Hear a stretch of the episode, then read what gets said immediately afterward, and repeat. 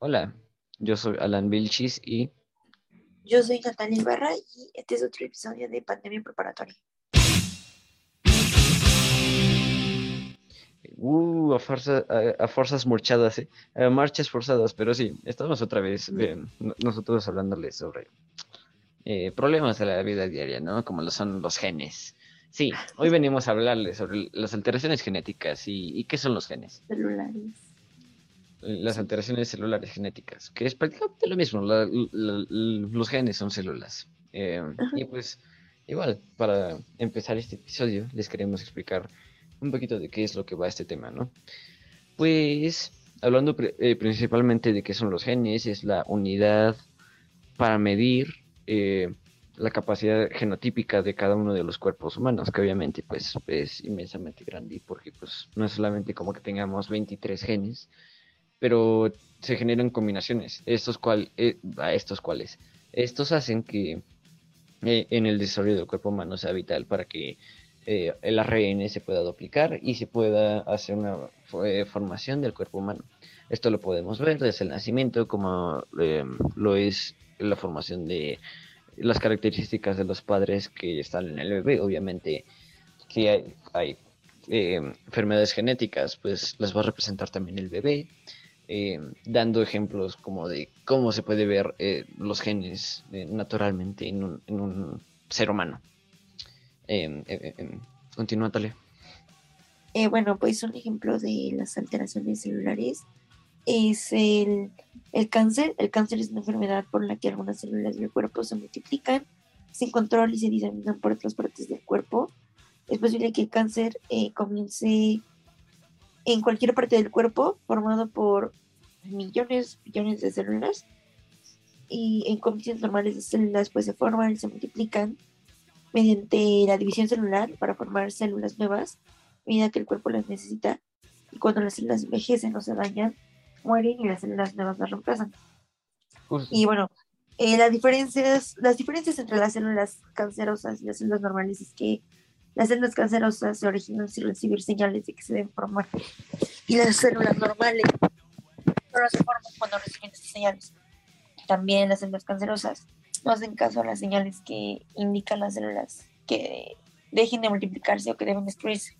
Este proceso se le llama apoptosis o muerte celular programada.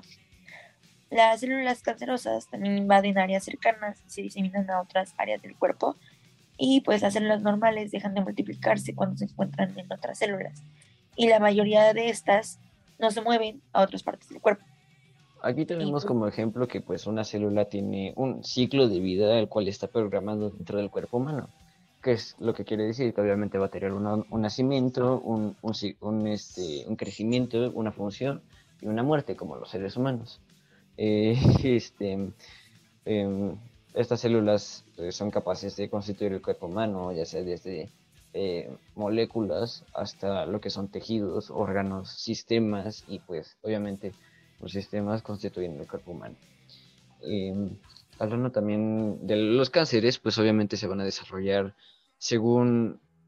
Bueno, hay de a dos sopas. Están los virus y están... los genes que pueden traer tus padres y que te los pueden incluso pasar a ti, y que pues si los dos los traen, obviamente vas a desarrollar esta enfermedad. Sí, hay una gran probabilidad que sí. Justamente. Y hablando más como de este tipo de cánceres, se pueden ver desarrollados desde la juventud, desde el desarrollo, desde la adultez, sino es que también en la vejez. No es necesariamente que nazcas y ya tengas cáncer, ¿no? Pero sí se pueden dar si tus papás tienen los mismos genes, pero que a la vez son recesivos, van a ser dominantes cuando ya estén en tu organismo y cuentes con el ADN. Claro. Sí, pues el cáncer, como dices, es una enfermedad genética. Los cambios en los genes que controlan el funcionamiento de las células, en especial cómo se forman y se multiplican, pues es lo que causa el cáncer.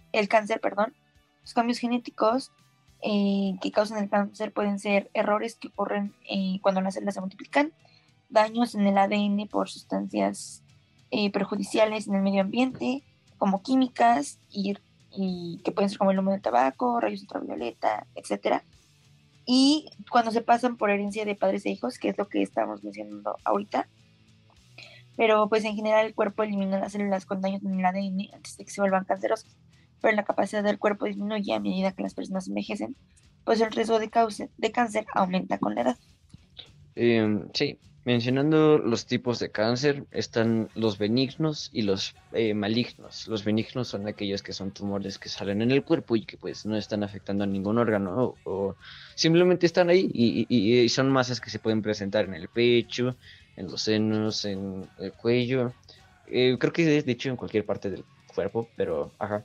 Y los malignos son los que ya están afectando tu cuerpo humano. Tomando un gran ejemplo, la serie de Breaking Bad, obviamente al señor Walter White, pues se ve afectado con esto. No sé por qué tomé ese ejemplo, pero ajá.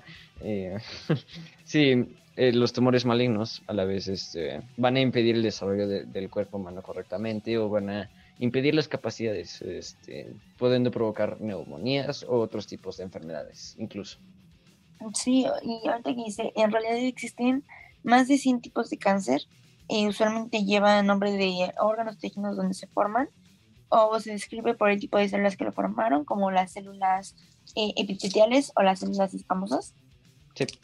Existen los cánceres carcinoma, que de ahí se desarrollan más, el cáncer sarcoma, leucemia, el linfoma, mieloma múltiple, melanoma, tumores de encéfalo y médula espinal, y pues de ahí se desarrollan otros tipos de tumores que pueden ser tumores de células germinativas, tumores neuroendocrinos, tumores carcinoides, y pues de ahí se desarrollan el síndrome de carcinoide. Sí, y justamente uno de los cánceres, o unos de los cánceres más comunes son los cáncer de mama y cáncer de hígado, o sea, está entre el hígado y el coxis. Bueno, sí, son relacionados, ¿no? Entonces, gran parte de esto se debe a que, bueno, la estadística indica que estos cánceres se van a desarrollar a partir de los 40 años en adelante, lo cual es muy importante para las personas que ya son de mayor edad, como por ejemplo nuestros profesores, que se hagan exámenes de, pues obviamente de cáncer y de distintos tipos de, pues justo, exámenes médicos, porque si no se cuidan, pues nadie los va a cuidar. Y no es como que los queramos mucho, ¿verdad? Pero sí se tienen que hacer los chequeos prácticamente una vez al año o dos si ya pues, tienes miedo. Y habla. Uh-huh. No, y pues ahorita lo que mencionamos los tumores, pero pues creo que explicar que un tumor es una masa normal de tejido corporal, pueden ser cancerosos, o sea, malignos o no cancerosos, que son benignos. Sí, suelen ocurrir cuando las células se dividen y se multiplican excesivamente en el cuerpo. Uh-huh. Normalmente el cuerpo controla la división y el crecimiento de las células, se crean nuevas células para reemplazar a las viejas o para desempeñar nuevas funciones. En las células que están dañadas o que ya no se necesitan, bueno, para dar paso a las células que dan un reemplazo sanas. Si se altera el equilibrio de división y muerte celular, pues es cuando se puede formar un tumor. Sí. Otros factores que predisponen pues al cáncer, pues y como mencionamos son químicos, toxinas, consumo excesivo de alcohol, tabaco, excesiva al sol, problemas genéticos, obesidad, pues en la radiación, virus, etcétera. Sí, hablando más acerca de este tema relacionado con lo que es los tratamientos que hay para este tipo de enfermedades, pues podríamos decir que está la quimioterapia, que es justamente el tratamiento de estas células malignas que son con quimioterapia, y también están el tratamiento con radiación, los cuales pues hasta donde yo tengo entendido son ciertas máquinas las cuales irradian justamente tu cuerpo, haciendo que las células o se mueran o impidan su desarrollo.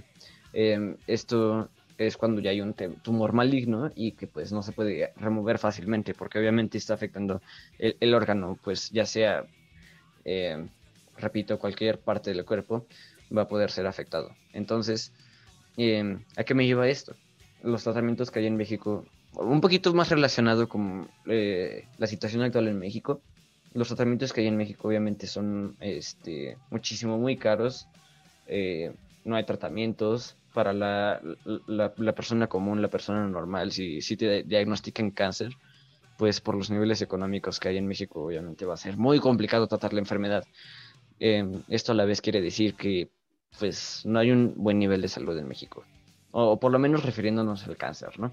Estos tratamientos pues tienen ya bastante historia, pues desde, yo creo que son 100 años con Marie Curie, que pues descubrió el radio, y que tienen pues básicamente una gran importancia en estos tratamientos médicos, porque sin estos pues obvio, no se podría hacer gran avance.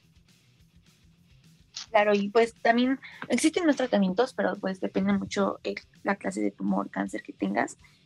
Pues existe la cirugía, como te decías, la radioterapia, la quimioterapia, incluso la inmunoterapia, que es un tipo de tratamiento para ayudar al sistema inmunitario a combatir el cáncer. La terapia dirigida exactamente para tratar el tipo de cáncer, trasplantes de células madres, pruebas de biomarcadores, pero como te digo, pues depende mucho el tipo de cáncer, el tumor que se tenga y el tratamiento que pues te recomiendo. Sí, justamente, el hecho de que pues te diagnostiquen cierto tipo de cáncer va a determinar tu estado.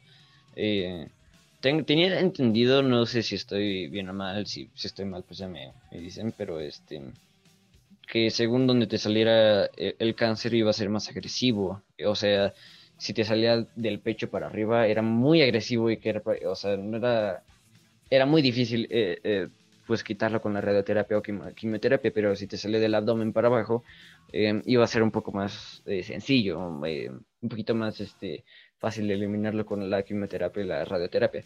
Que obvio, el aplicarse uno de estos tratamientos va a significar que las células capilares, como lo son pues, los de la cabeza o las células que están en tu cuerpo, se vean muy deterioradas.